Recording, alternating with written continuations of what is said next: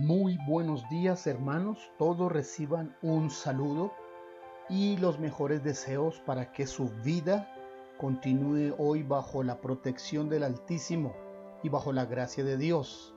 Una vez más mi invitación es para que todos juntos exaltemos, honremos y busquemos al Señor con todo nuestro corazón.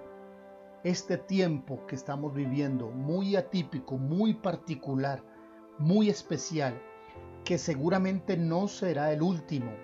La Biblia nos enseña acerca de las señales de los acontecimientos finales. Indudablemente comienzan a cumplirse y con mayor regularidad.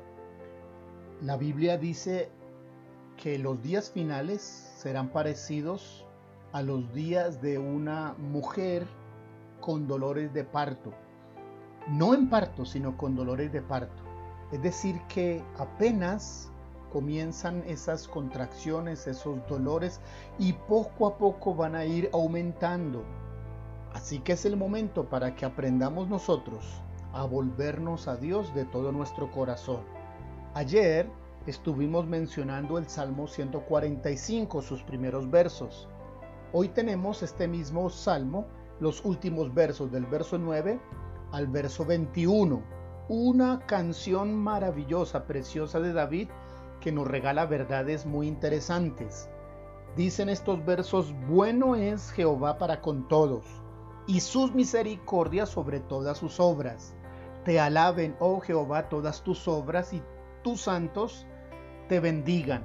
La gloria de tu reino digan y hablen de tu poder, para hacer saber a los hijos de los hombres sus poderosos hechos y la gloria de la magnificencia de su reino. Tu reino es reino de todos los siglos, y tu señorío en todas las generaciones. Sostiene Jehová a todos los que caen, y levanta a todos los oprimidos. Los ojos de todos esperan en ti, y tú les das su comida a su tiempo. Abres tu mano y colmas de bendición a todo ser viviente. Justo es Jehová en todos sus caminos y misericordioso en todas sus obras. Cercano está Jehová a todos los que le invocan, a todos los que le invocan de veras. Cumplirá el deseo de los que le temen, oirá asimismo el clamor de ellos y los salvará. Jehová guarda a todos los que le aman, mas destruirá a todos los impíos. La alabanza de Jehová proclamará mi boca, y todos bendigan su santo nombre eternamente y para siempre. Esta parte del Salmo nos muestra dos verdades. Primero, la plenitud de Dios y segundo, la respuesta de los mortales, del ser humano. Hablando de la plenitud de Dios, nótese que estos 13 versos contienen eh, la palabra todos, todas en 13 ocasiones, casi que uno por verso. Y se repite tantas veces para hacer referencia exactamente a eso, a la plenitud de Dios. ¿Qué significa?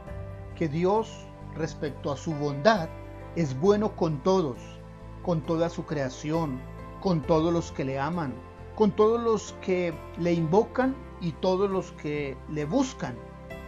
El gobierno de Dios, igual que su bondad, es un gobierno para todas las naciones, para todas las gentes. Es igual para todos. La justicia que Dios provee es una justicia para todo el ser humano. Las palabras, los mandamientos, los consejos expresados en la Biblia no son para una nación específica, son para toda la raza humana. Así que de parte de Dios tenemos toda su bondad, toda su misericordia. También el plan salvífico de Dios a través de Jesús, es decir, la muerte de Jesús en la cruz ocurrió no solo para algunos, sino para todos aquellos que desean recibir perdón a través de la obra de Cristo. Bien, esa es una gran verdad en este salmo. La otra gran verdad es que no todos, la respuesta de los mortales es diferente. No todos, desafortunadamente, no es igual porque no todos responden igual. A todos, dice la Biblia, los que le invocan, les ayuda, pero no todos le invocan. Dice que cumplirá el deseo de los que le temen pero muchos no le temen. No, no hay temor de Dios en todas las personas. Y temor significa que respetan a Dios. Muchos no lo hacen.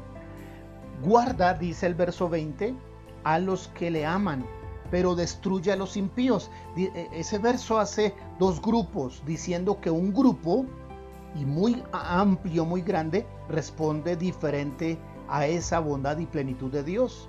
Según las palabras de Jesús en el Nuevo Testamento, muchos son los que escogen la puerta ancha y el camino ancho.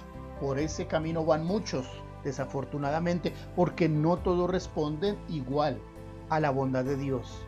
El verso 10 dice que los que le alaban a Dios no son todos. Los que sí lo hacen son llamados en ese verso 10 los santos de Dios. Dice David, tus santos.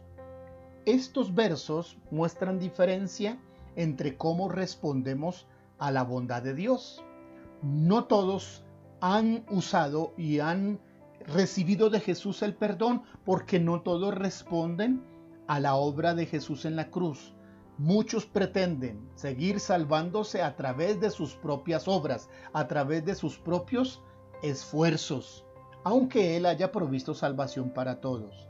Podemos entonces concluir que cada individuo, usted y yo, cada uno de nuestros familiares, cada uno en particular, determina de qué manera responde ante la bondad de Dios, ante el gobierno de Dios, ante la justicia de Dios, ante la misericordia de Dios y ante la gracia que fue provista por medio de Cristo Jesús.